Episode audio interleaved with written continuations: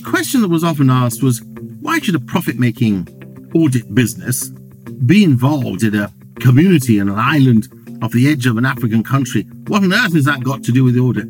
And to which my answer was always it's got everything to do with human dignity. And it may have nothing to do with audit, but it has to do with dignity.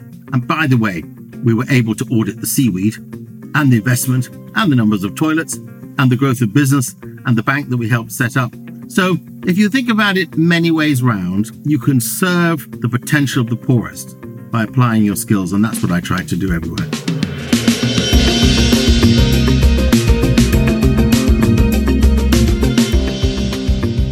Traditional corporate practices got us to a life threatening climate and unjust society. Changing this trajectory needs bold solutions from diverse thinkers. Welcome to Impact Reimagined, the podcast that helps you discover and envision a future where humanity's greatest problems are solved. I am Dr. Noah Gaffney, Executive Director of the Rutgers Institute for Corporate Social Innovation, and your host.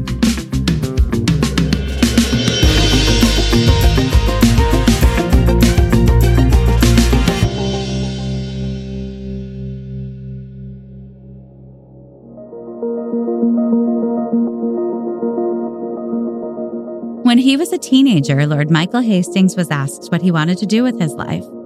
His answer, perhaps uncommon for a 16 year old, was to bend the power of the prosperous to the potential of the poor. Throughout his extensive career in education, government, broadcasting, business, and public service, Lord Hastings has stayed true to that purpose. In this episode, Lord Hastings talks about leading corporate responsibility efforts during a time when it wasn't commonplace for businesses to prioritize purpose.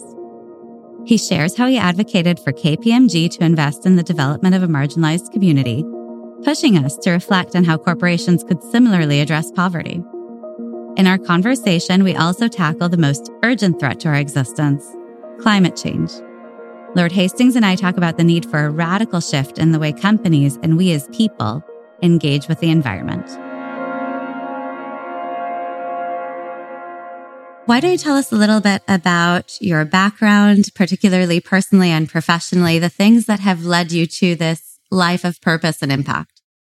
Well, I'm always inclined to point at the wonder of my great mother and father. They were immensely interesting and purposeful people. My father born in Angola of Indian parentage, my mother born in Jamaica of mixed Panamanian and sort of Ghanaian African parentage, both of them coming together in Jamaica where my father was a dental surgeon and then creating a life that they saw as public service orientated. So my father coming to the United Kingdom to work in the National Health Service and then before that actually working to support the war effort at the tail end of the Second World War. Very keen as a young dental surgeon to give the best of himself to make sure the nation could thrive in a difficult time. And what they both taught me in multiple examples was that the purpose of having money and life and facilities and opportunities is so you can share them, not so you can accrue them. And I learned from the earliest possible age that the best thing to do with what others may see as surplus to spend on yourself is actually facility to enable someone else to live. And to think in those very differentiated terms gave me a huge amount of early boost to then turn that into when I got to a tender age of 16, asked by my very dear friend at school, what do you want to do with your life? I found a sentence of purpose because I'd been shown it. And my sentence of purpose at 16 was I want to speak up for the poor and I want to bend the power of the prosperous to the potential of the poor. And for most 16 year olds, that's not a usual question to ask. But for me, it was a usual question to answer because I'd heard so clearly the framework of commitment that I heard from my parents. I wanted to mirror it. Lord Hastings began his career as a teacher. He moved into government service in 1986, supporting employment and development initiatives in Britain's inner cities. In 2003, he became the BBC's first head of corporate social responsibility. So, with the BBC, which is a public institution, both here in the United Kingdom, but also in terms of its world news and world service television and radio outputs, there was a very real sense in which the output was being orientated towards the public interest, but the internal behavior was being commercially focused, as in, how do we get the biggest audience? How do we make the thing sound the most jazzy? How do we give it extra edge and oomph? Now, you could just say, well, that's down to kind of broadcasting technique and style and creativity. Or you could say that maybe people didn't have the sense of what the purpose was really all about. Probably one of the most important founders of the BBC, Lord Reith, said the purpose of the BBC was to inform, to educate, and to entertain. And when I joined the BBC as its head of public affairs to champion its needs in Parliament and to government, it had really turned into entertain, then inform, then educate. And it was the wrong way around. So I set about attempting to persuade, and with some reasonably good success, the BBC that its duty was to see itself as a servant of the public interest. And probably one of the boldest things we did in response to the then Prime Minister Tony Blair, who'd initiated a commission on Africa. Basically, what should the new Africa look like? How should it be treated? How should it be invested in? How should it be resourced? In response to that, immediately on the tail end of his commission report being published, we held a massive 600 person conference in the heart of London with all the people from the EU and from commissioners responsible for investment across the continent and business executives and broadcast the whole thing live on the World Service in order to accentuate the BBC's commitment to international development, not just the reporting of issues, but rather the addressing of the systemic problems associated with those issues. And I was so proud of the BBC's annual events, Children in Need, Comic Relief, raising money from the public to support powerful intrusions into people's basic lives in the most positive way. In 2005, Lord Hastings became an independent peer in the House of Lords, the second chamber of the UK Parliament. The House of Lords functions include making laws and investigating public policy. A year later, he began working for KPMG as global head of corporate citizenship. KPMG is a global network of accounting firms providing audit, tax, and advisory services. KPMG, on the other hand, entirely a profit driven organization, not producing any physical things, just using ideas and the power of the mind for audit, tax, and business services. So I wanted to help KPMG under the full endorsement of its chairman and global chief executive to focus its intellectual energy on transforming the prospects, the potential of the poorest people in the world. So we took on multiple commitments to community development in some of the most outlandishly faraway places you can imagine, because this was a global business. In 2009, Lord Hastings learned of Pemba Island, a tiny African village off the edge of Tanzania that was experiencing extreme poverty. He was asked if KPMG could get involved in a project to support this community. Lord Hastings visited the village and was struck by what he experienced. The community desperately needed basic infrastructure for basic necessities. He saw people suffering from infectious disease and could even smell the lack of toilets and basic sanitation. When Lord Hastings went back to KPMG's board and asked them to invest in this community, some argued that there was no business case to pursue it. The question that was often asked was why should a profit making audit business be involved in a community and an island off the edge of an African country. What on earth has that got to do with the audit? And to which my answer was always, it's got everything to do with human dignity. Lord Hastings managed to convince them. KPMG was willing to invest millions of dollars in a community of 10,000 people to give them everything from sanitation and water and electricity right the way through to creating a multi-million business enterprise farming seaweed, banking and new housing, toilets for girls to be able to go to school, upping the level of girls. I was so proud of this. A Muslim community where there were less than 20% of the girls in education. When we finished in 2019, there were 80% of the girls in education. So proud of that. And providing maternal care so that no woman needed to give birth and die in childbirth or the child to die at the point of birth. Supporting the basics so people had dignity, rebuilding houses, people had good places to live and helping them farm and create enterprise. The Millennium Village project exceeded $2.2 million with investment in education, health, infrastructure, agriculture, and the environment. And despite the fact that profit was not the focus of the project, KPMG also ended up benefiting from it.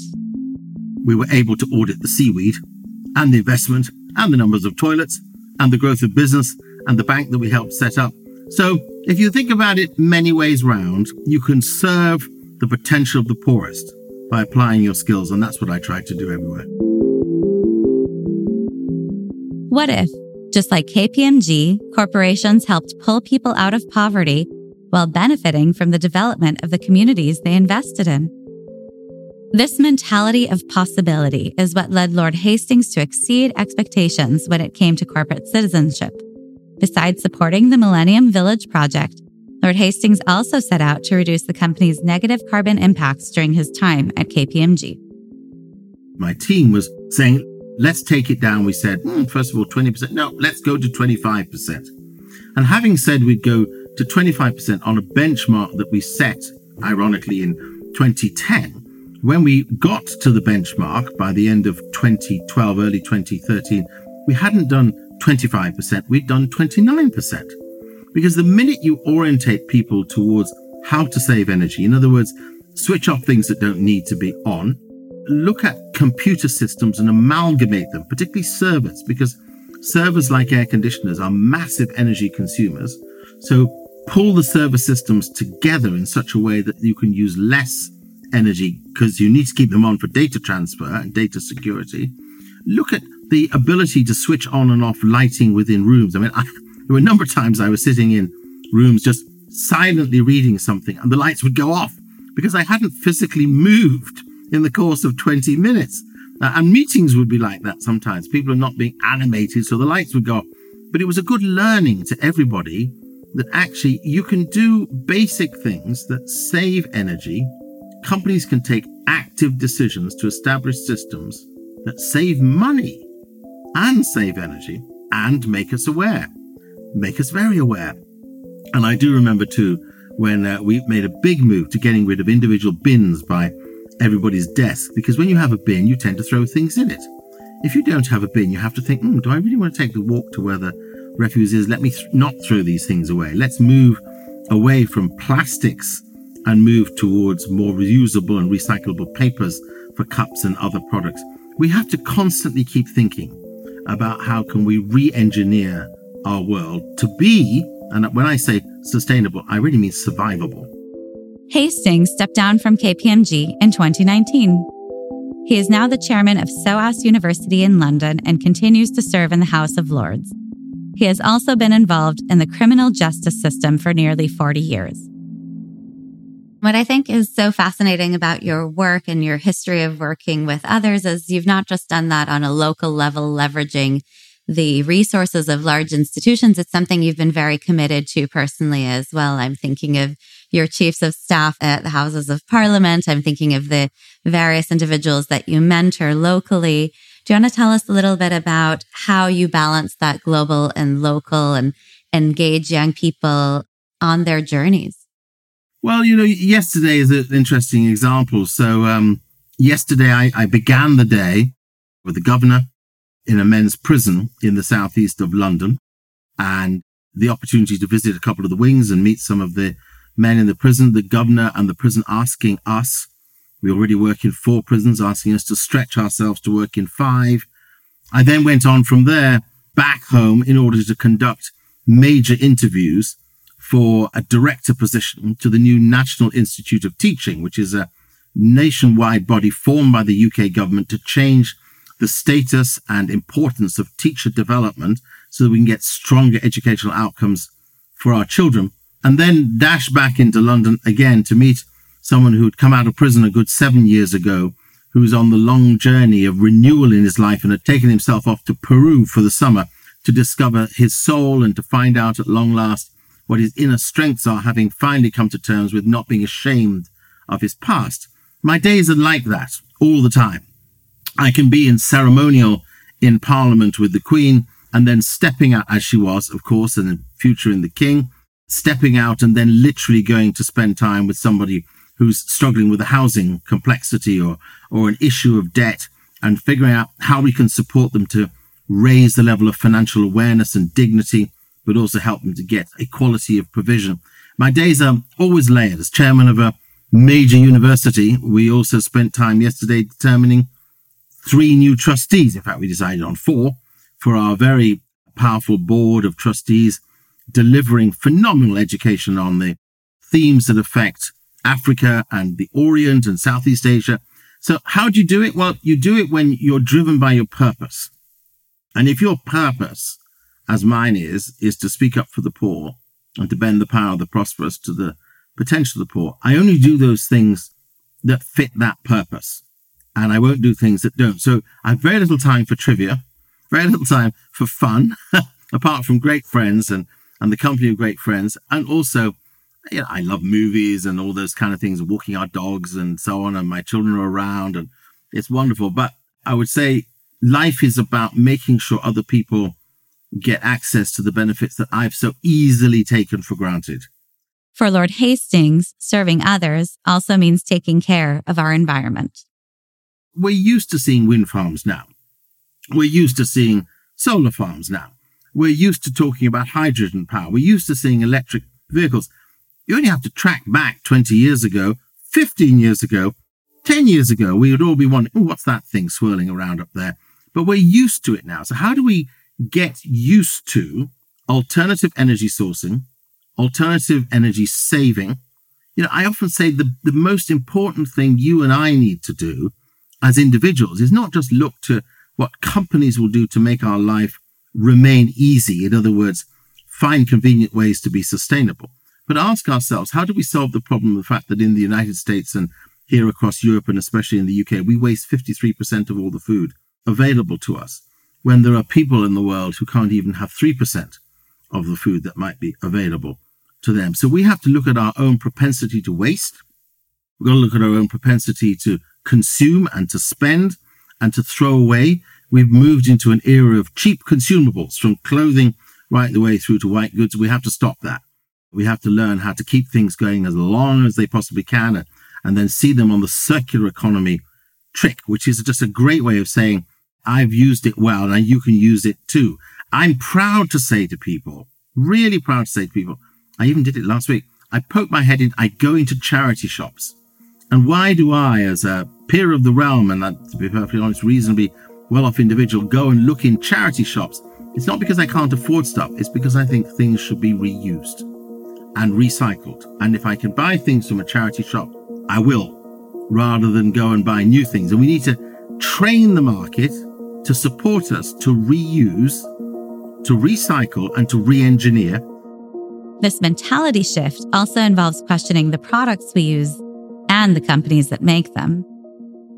We also need at the same time to be very clear about our human rights responsibility. We're all deeply aware that we carry mobile phones with us the whole time, and we now see cars full of batteries. Well, what people don't ask is what are the minerals that go in to make sure that the battery powerage is effective and where does it come from?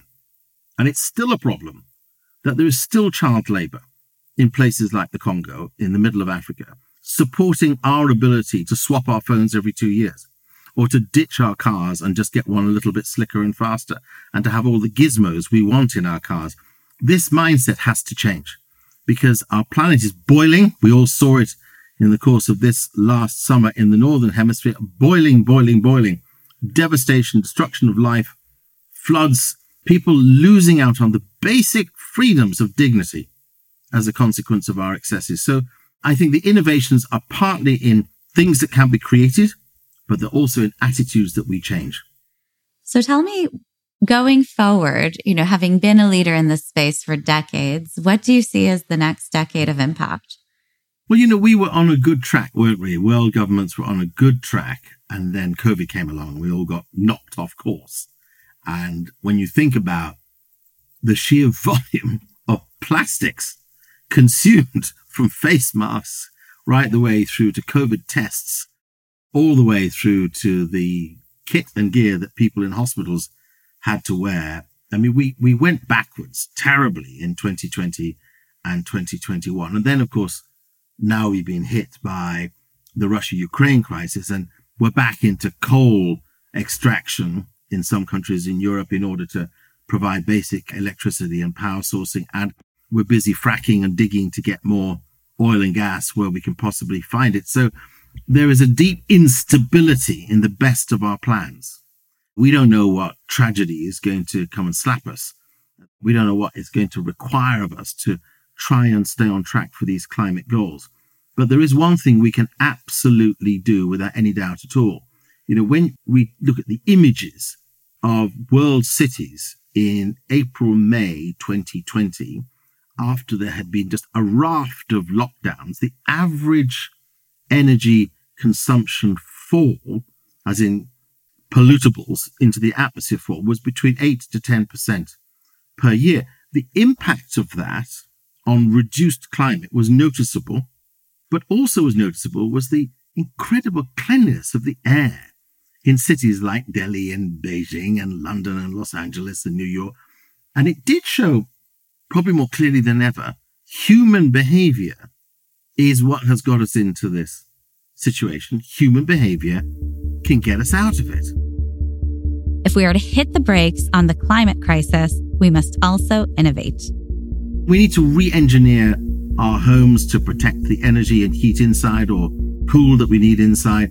We need to think about how we do vehicle transportation in much more dynamic means. Magnetism is coming through on train services, many parts of the world. Renewable energy is becoming so habitual now that we're used to it here in the UK, where over 43% of all our energy is from entirely renewable sources. And goodness me, a decade ago, we were looking in single figures. So can we get there? Can the US get there? Can Europe, can the big users get there? Yes, we can get there. We have to have the will to want to. And here's one of the most difficult things. I just lay it on the table. I realize that I shall be slaughtered for saying this by so many, especially in the United States, but let me say it is our assumption of governments in the developed, wealthy world is that every year there should be economic growth. It's a constant measure. We need to be growing, growing, growing, growing.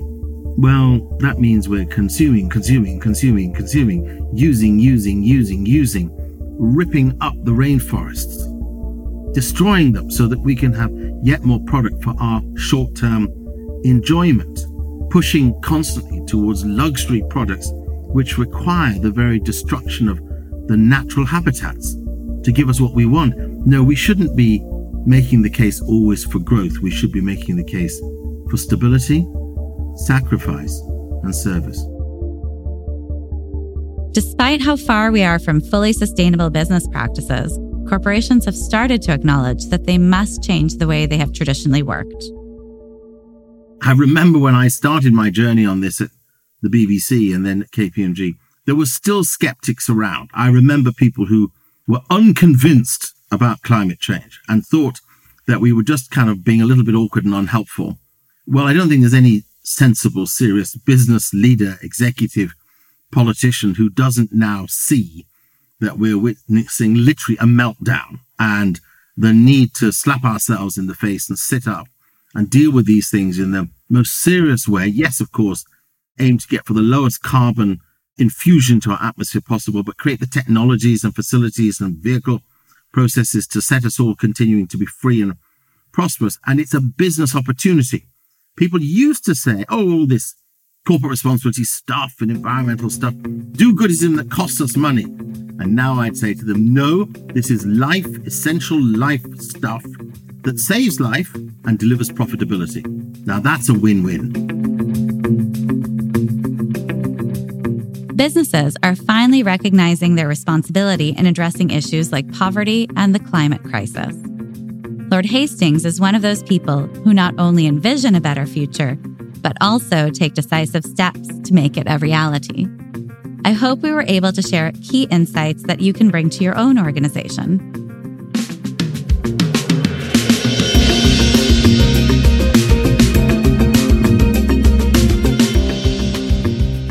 If you enjoyed this episode, please don't forget to subscribe to Impact Reimagined so you don't miss out on new episodes. Please also rate and leave us a review wherever you get your podcasts. Thank you so much for joining us, and I'll catch you all in the next episode. Impact Reimagined is produced by the Rutgers Institute for Corporate Social Innovation and Hueman Group Media. If you want to learn more about our work at Rutgers, visit ricsi.business.rutgers.edu.